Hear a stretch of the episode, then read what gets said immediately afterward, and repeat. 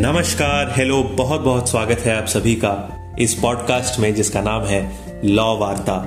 मैं श्रुतंजय आपका होस्ट अनेक आभार प्रकट करता हूँ कि आज आप हमारे साथ जुड़े हैं। इस पॉडकास्ट के माध्यम से हम सिर्फ़ इतना चाहते हैं कि लॉ की, यानी कानून की, जो छोटी से छोटी बारीकियाँ हैं, उन्हें आसान भाषा में आम लोगों तक पहुँचा सके। इसलिए इस पॉडकास्ट की भाषा हिंदी, इंग्लिश हिंग्लिश में ऑल्टरनेट करेगी और हम चाहेंगे कि आप सभी हमारे साथ अंत तक इसमें जुड़े रहें। तो आज मेरे साथ मौजूद हैं आयुष बहेती। आयुष मेरे बहुत अच्छे दोस्त हैं। वी आर बोथ लॉयर्स और आयुष और मैं दोनों कॉन्स्टिट्यूशनल लॉ में एक गहरा इंटरेस्ट शेयर करते हैं। तो आयुष बहुत बहुत स्वागत है आपका। Your most welcome thank you for joining us today thank you Swatantjay for having me बड़ा अच्छा लग रहा है ये इनिशिएटिव का पार्ट होकर के। जी जी। तो विदाउट वेस्टिंग मच टाइम सीधा इशू के अंदर डाइव करते हैं। सेवेंथ नवंबर को सुप्रीम कोर्ट ने एक बहुत अहम फैसला दिया। ईडब्ल्यू एस जजमेंट ये फैसला सुप्रीम कोर्ट की कॉन्स्टिट्यूशन बेंच ने, यानी संवैधानिक पीठ ने दिया, जिसका मतलब है कि उस बेंच में पाँच जज थे। और झगड़ा ये था कि hundred and third constitutional amendment, एक सौ तीसरा संवैधानिक संशोधन, जिसमें यह लिखा था कि आज के बाद राज्य, यानी स्टेट आर्थिक रूप से कमज़ोर वर्गों को इकोनॉमिकली वीकर सेक्शंस को ईडब्ल्यूएस को, नौकरियों में और एडमिशंस में कॉलेज एडमिशंस में, या एजुकेशनल इंस्टीट्यूशंस में रिजर्वेशन प्रदान कर सकता है।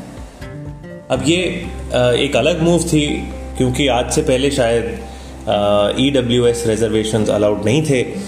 तो ये जानना चाहेंगे कि ऐसा क्या किया था एक सौ तीसरे अमेंडमेंट ने, जिससे लोगों को लगा कि हमें इसे सुप्रीम कोर्ट के सामने चैलेंज करना चाहिए। ये सवाल महत्वपूर्ण इसलिए भी है क्योंकि ये कॉन्स्टिट्यूशनल अमेंडमेंट था। ये एक आम लॉ नहीं है, जो पार्लियामेंट ने बस एक दिन पास कर दिया और आप कोर्ट चले गए और आप कह रहे हैं कि ये लॉ अनकॉन्स्टिट्यूशनल है। ये कॉन्स्टिट्यूशन में ही बदलाव कर दिया गया है। और उस जिसके लिए एक प्रोसीजर प्रिस्क्राइब्ड है कॉन्स्टिट्यूशन में आर्टिकल 368 में कि संविधान को बदला जा सकता है।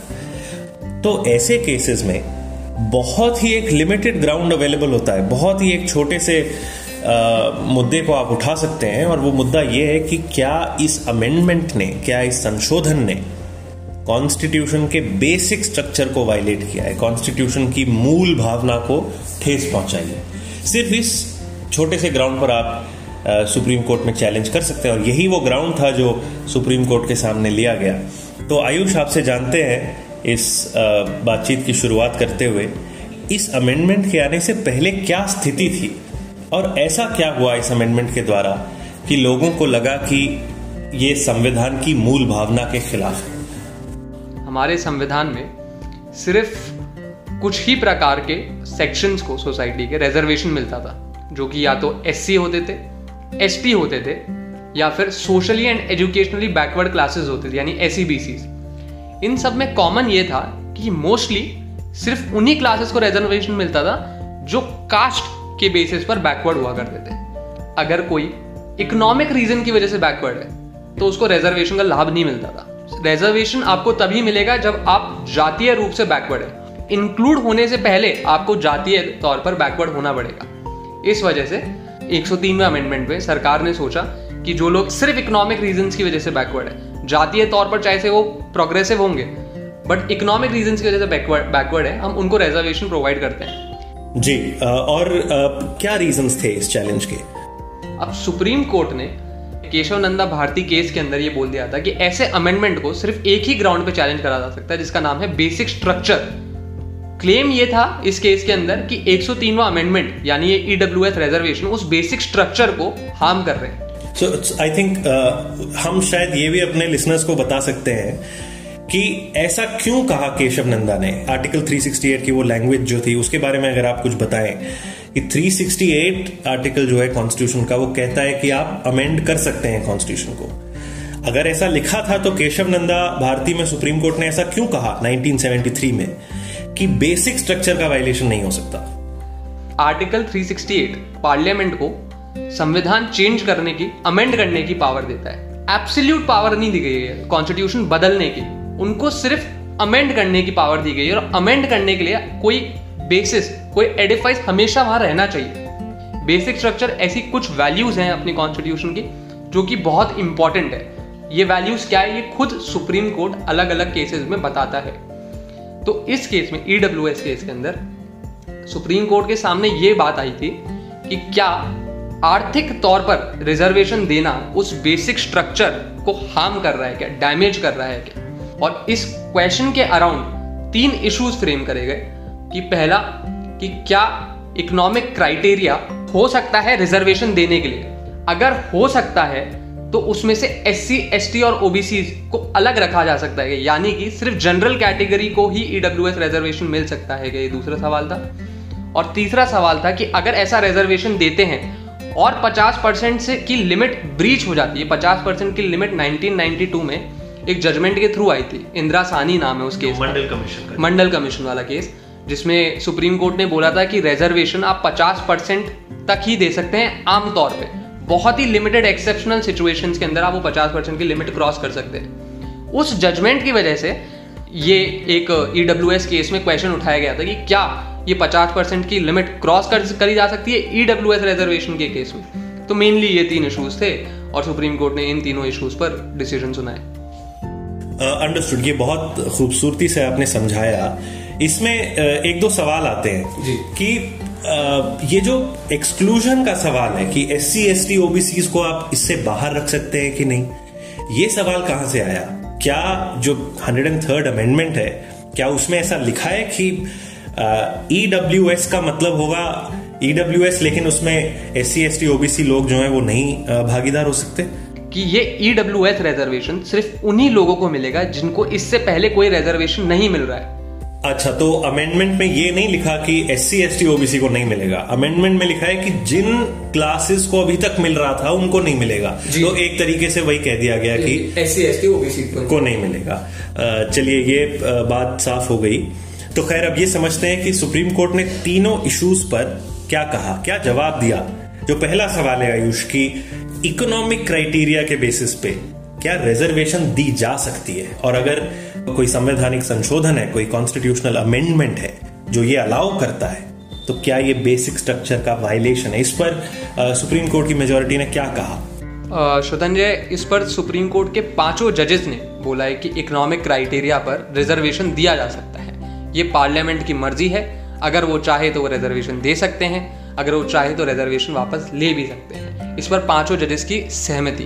और ऐसा लगता है आयुष जजमेंट पढ़ने से कि पाँचों जजेस कुछ आइडियाज़ हैं कॉन्स्टिट्यूशन में उन्हीं को यूज़ करके ये बात कह रहे हैं ये अपना आर्ग्यूमेंट रख रहे हैं। जैसे कि directive principles of state policy जिसमें ये लिखा है कि uh, सरकार के ऊपर ये ऑब्लिगेशन है ये ड्यूटी है कि वो सभी आर्थिक रूप से कमज़ोर वर्गों को रक्षा प्रदान करे। हाँ और बढ़ावा दे बिल्कुल।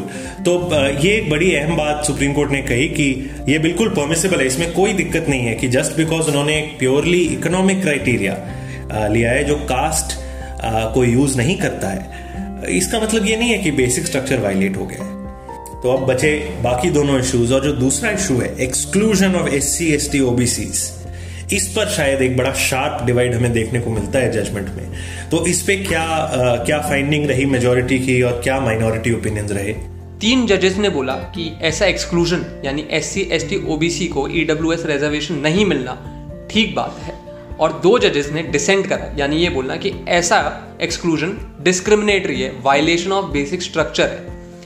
हमारे कॉन्स्टिट्यूशन में ये लिखा हुआ है कि जातीय तौर पर किसी भी तरीके का डिस्क्रिमिनेशन नहीं हो सकता है। तो जब आप इकोनॉमिक रिजर्वेशन अगर किसी को दे रहे हो और उसमें ये बोल रहे हो कि जातीय तौर पे जो पिछड़े हुए वर्ग हैं, हम उनको रिजर्वेशन नहीं देंगे तो ये एक जातीय तौर पे डिस्क्रिमिनेशन हो जाता है। इसके कहने का मतलब है, आप जातीय तौर पर किसी को बाहर रख रहे हो किसी बेनिफिट से। खासकर उन जातियों को जो पहले से पिछड़े हुए हैं। इस बात पर दो जजेस ने डिसेंट करा और बोला कि ऐसा अलाउ नहीं करा जा सकता है।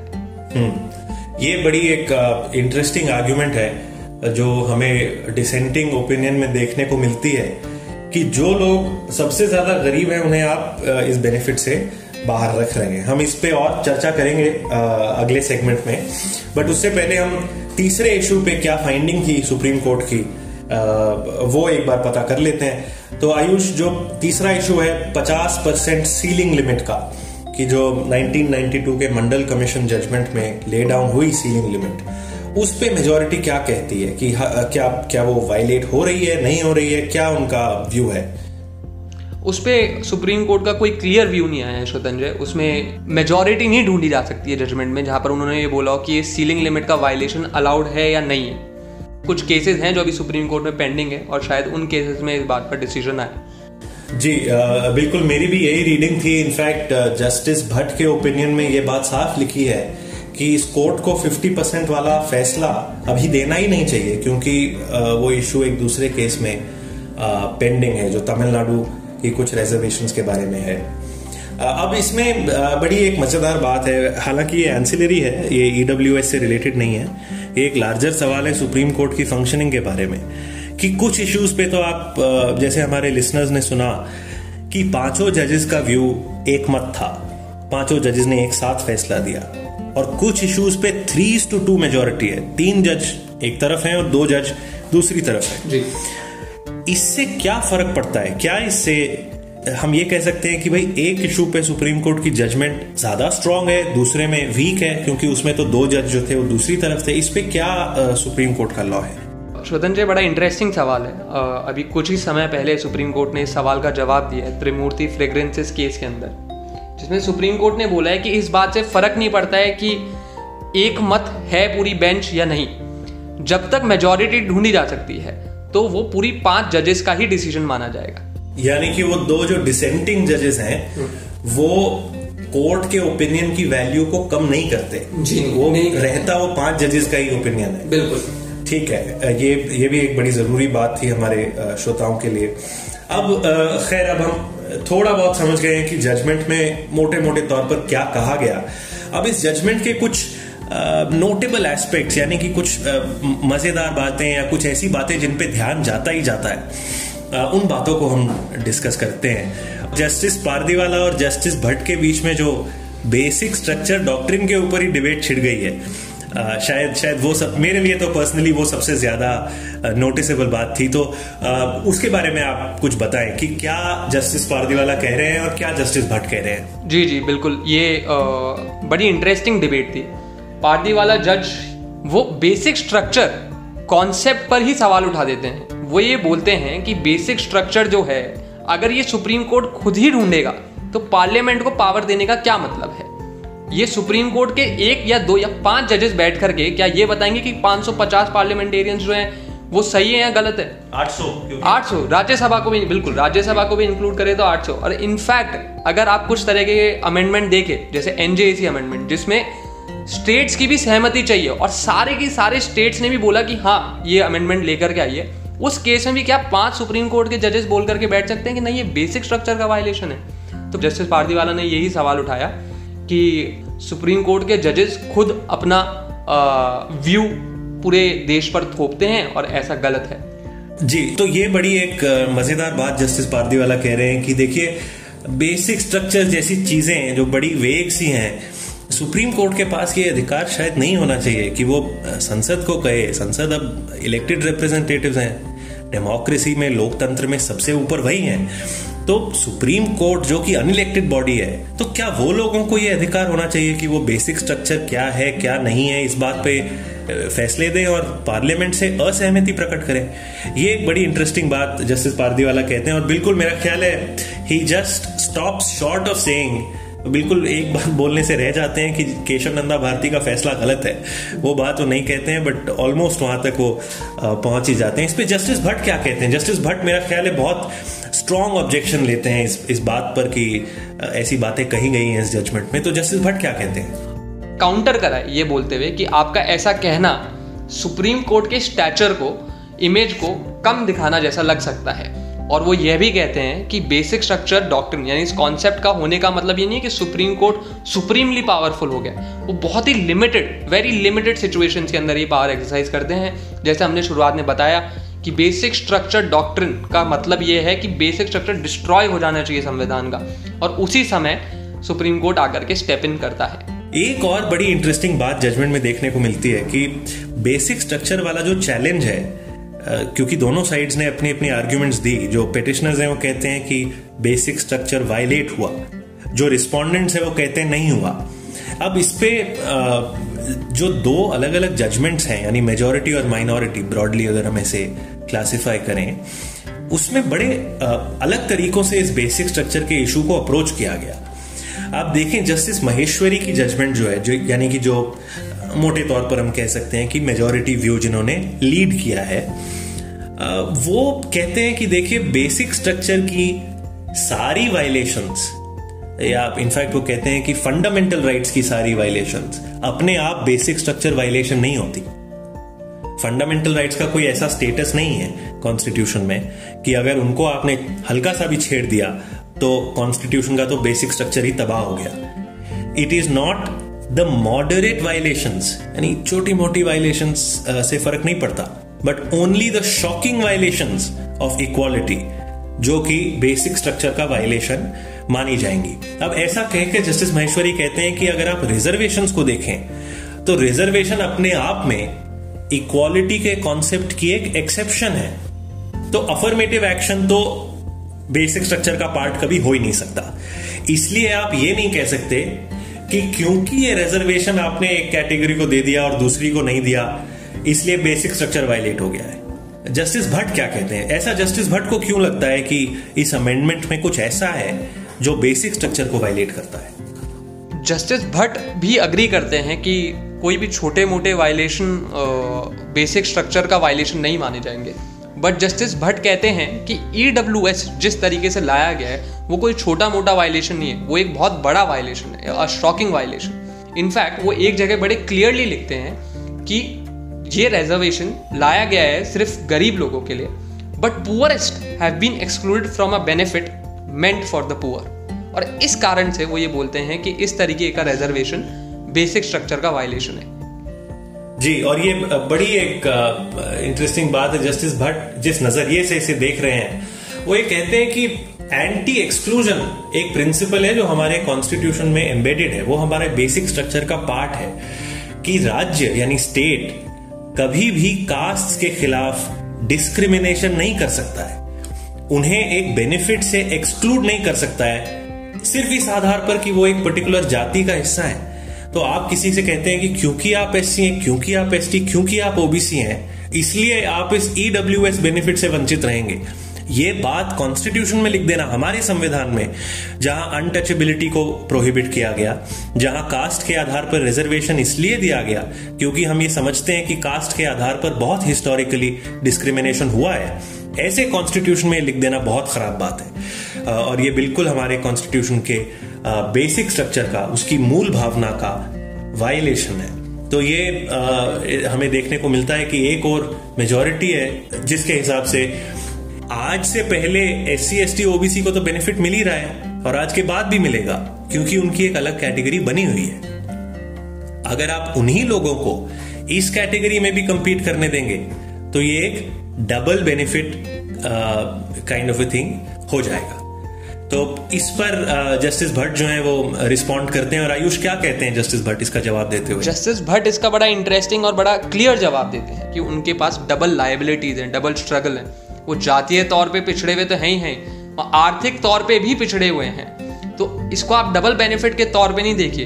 ये उनका लेजिटिमेट क्लेम है कि चूँकि हम जातीय तौर पे ही नहीं, आर्थिक तौर पे भी पिछड़े हुए हैं, इसलिए आप हमको आर्थिक रिजर्वेशन भी दीजिए। जी तो बड़ा ये मज़ेदार एक्सचेंज है, और हमें ये देखने को मिलता है कि एक ही लीगल इशू को और एक ही आर्ग्यूमेंट को कैसे अलग अलग जजेस बिल्कुल अलग नज़रिए से देखते हैं। एक जज कहता है कि, भाई रिजर्वेशन ही बेसिक स्ट्रक्चर का पार्ट नहीं है।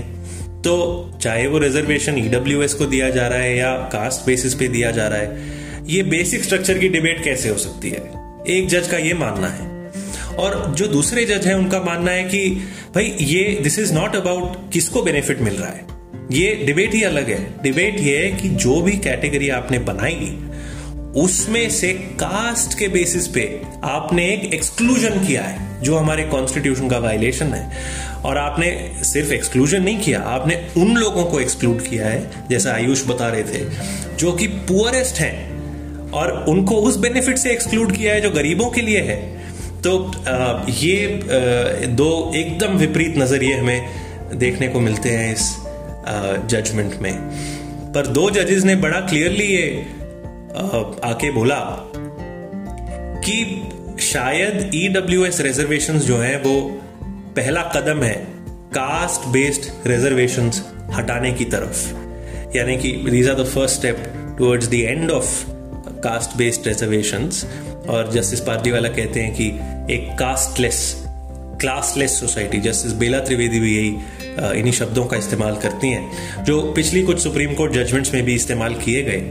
तो उस पर आ, ये क्लियर मानना है दो जजेस का कि अब समय आ गया है शायद सत्तर साल के बाद कि कास्ट बेस्ड रिजर्वेशन को खत्म किया जाए। तो इस पर आ, क्या आप कहते हैं आयुष?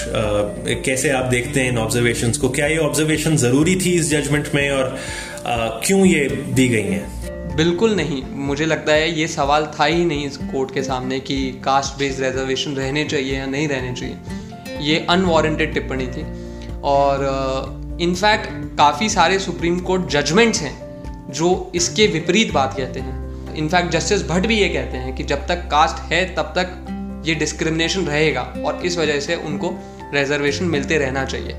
बट ये रिगार्डलेस चाहे से ये टिप्पणी सही है या गलत है ये टिप्पणी यहाँ पर देने की ज़रूरत नहीं थी। अगर कोई जज ऐसा भी बोलता कि कास्ट बेस्ड रिजर्वेशन हमेशा रहना चाहिए तो शायद वह भी गलत ही होता क्योंकि वो सवाल सुप्रीम कोर्ट के सामने नहीं था। जी, बिल्कुल, और ये बड़ी एक आयरॉनिक बात है, बड़ा एक विरोधाभास होता है इधर, कि जस्टिस पारदीवाला एक तरफ़ कहते हैं कि देखिए बेसिक स्ट्रक्चर नहीं होना चाहिए, क्योंकि हम पॉलिसी नहीं बना सकते हैं। और अपनी जजमेंट खत्म होते होते वो भी एक पॉलिसी पर राय अपनी दे जाते हैं।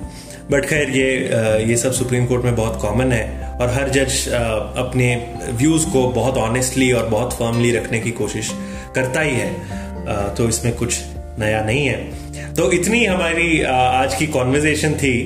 बहुत बहुत शुक्रिया आप सभी का। अगर आप अभी भी हमारे साथ जुड़े हुए हैं, आपने ये सब कॉन्वर्जेशन सुनी। और अगर आपको अच्छा लगा तो आप प्लीज़ हमें कमेंट करके या सोशल मीडिया के थ्रू बताएँ।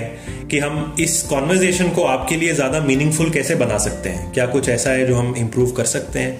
और अगर है तो क्या है? और हम ज़रूर आपके सजेशंस को अकाउंट में लेंगे।